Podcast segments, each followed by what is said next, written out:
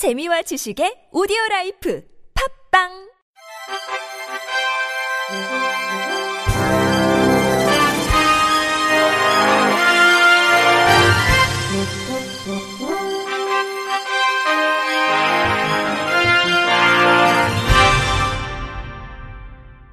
청취자 여러분 안녕하십니까? 6월 5일 수요일 KBRC 뉴스입니다. 장애인이나 기초생활수급자가 간편하게 공공시설 이용 요금을 할인받을 수 있는 서비스가 확대됩니다. 행정안전부는 공공시설 이용 요금 감면 자격 자동 확인 사업에 응모한 7개 지자체에 특별 교부세 10억 원을 지원한다고 밝혔습니다.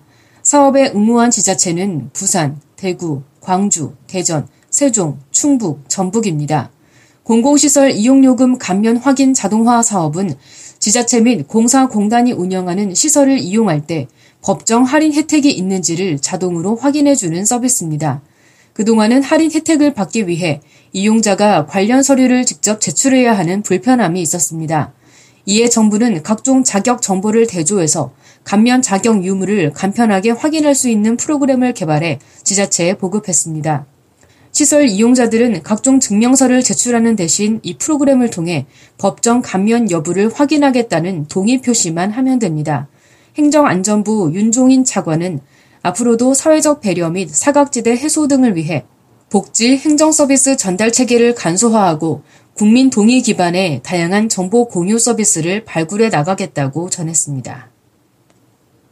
SC제일은행은 오는 6일과 7일 이틀 동안 서울 종로구 본점에서 시각장애를 위한 착한 목소리 페스티벌을 개최한다고 밝혔습니다.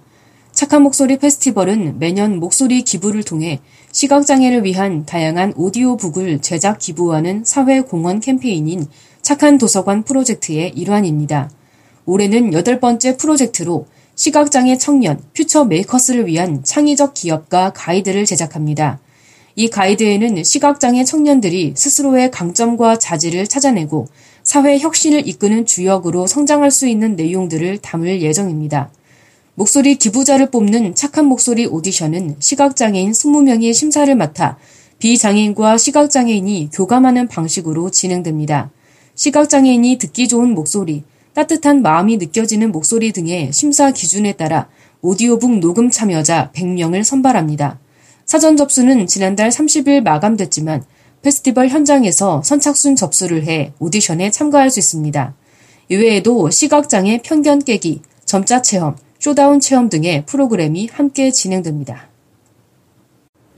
서울시립 노원 시각장애인 복지관이 6월부터 서울시에 거주 중인 중증 시각장애인을 대상으로 가정 내 잔고장 수리 사업을 실시합니다. 수리 범위는 시각장애인이 혼자서 하기 힘든 형광등 교체나 방충망 수리, 못박기 등이며 복지관이 전문 수리기사를 고용해 파견하는 형태로 수행합니다. 서비스 제공 후 모니터링 및 욕구 조사를 통해 의견을 수렴해 사업을 보완해 나갈 예정입니다. 재료비는 본인 부담이 원칙이지만 기초생활 수급자 및 차상위 계층, 전국 가구 평균 소득 100% 이하 대상자 가정에 한해 예산 한도 내에서 지원이 가능합니다. 아울러 시각장애인 가정 내 재난사고 위험을 줄이기 위한 자동 가스 차단기, 화장실 미끄럼 방지 타일, 인덕션 설치 등 안전 저해 요인 제거 사업을 실시합니다. 기초생활수급자 또는 차상위 시각장애인 가구를 대상으로 하며 대상자 모집 후 사업별 100가정을 선정해 서비스를 지원할 방침입니다.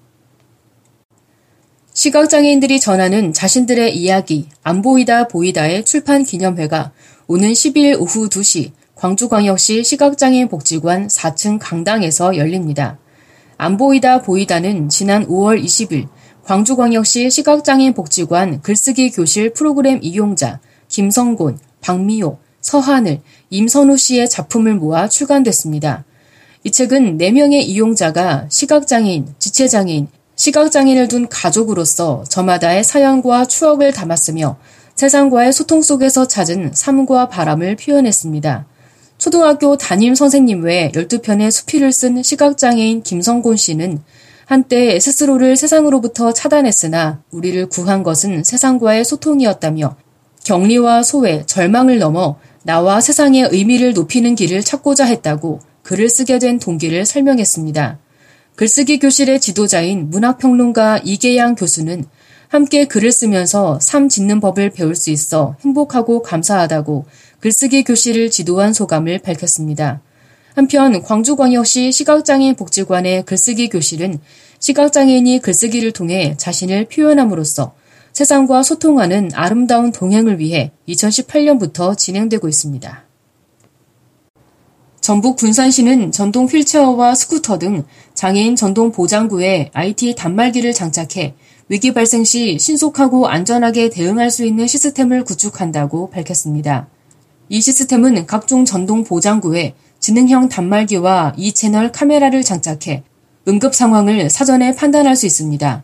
또한 긴급 콜 기능과 블랙박스 기능이 있어 탑승자의 신체에 위급 상황이 발생하면 실시간으로 관제센터와 제3자 또는 긴급 출동 인력에 도움을 요청할 수 있습니다. 사업 주관사인 주식회사 스타코어는 전동 보장구에 적용되는 카메라와 긴급 콜 버튼, GPS 등 다섯 종의 부착 장비를 시범 기간 내에 무상으로 제공 운영합니다. 시는 40명의 참여 희망자를 대상으로 이달부터 시범 운영을 시작하며 이후 추가 희망자를 모집해 최대 500여 명까지 확대할 방침입니다. 시 관계자는 사회적 약자인 장애인이 안심하고 다닐 수 있는 환경을 조성함으로써 스마트 안전도시를 구현해 나가는데 힘쓰겠다고 밝혔습니다. 장애인 기업 종합지원센터는 전국 약 4만여 개의 장애인 기업 인식을 개선하기 위한 2019년 제2기 기자단 다양 익선을 구성하고 지난 5월 31일 발대식을 개최했습니다. 다양 익선은 다다 익선의 변형어로 다양한 구성원과의 소통을 통해 장애인 기업에 대한 긍정적 인식을 제고하겠다는 의미를 담았습니다. 서기영 이사장은 장애인 기업에 대한 높은 관심과 애정을 가진 다양 익선 기자단이 장애인 기업을 아예 모르거나 부정적 인식을 가지고 있는 대중들과 활발히 소통하길 바란다고 기대했습니다. 이어 앞으로 센터도 기자단과 함께 장애인 기업의 소통의 창구로서 역할을 성실히 수행하겠다는 포부를 밝혔습니다. 끝으로 날씨입니다. 현충일인 내일은 오후에 제주도를 시작으로 밤부터 전국에 비가 내리겠습니다.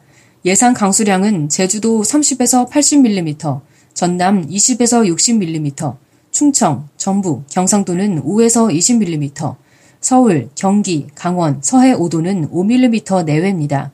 기상청은 제주도와 남해안은 밤부터 시간당 20mm 이상의 강한 비가 올 것으로 예상돼 비 피해에 대비해야 한다고 당부했습니다.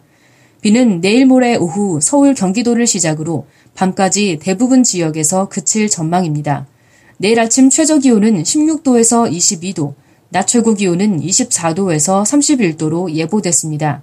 바다의 물결은 서해 남해 앞바다에서 0.5m에서 2.5m, 동해 앞바다에서 0.5m에서 1.5m 높이로 일겠습니다.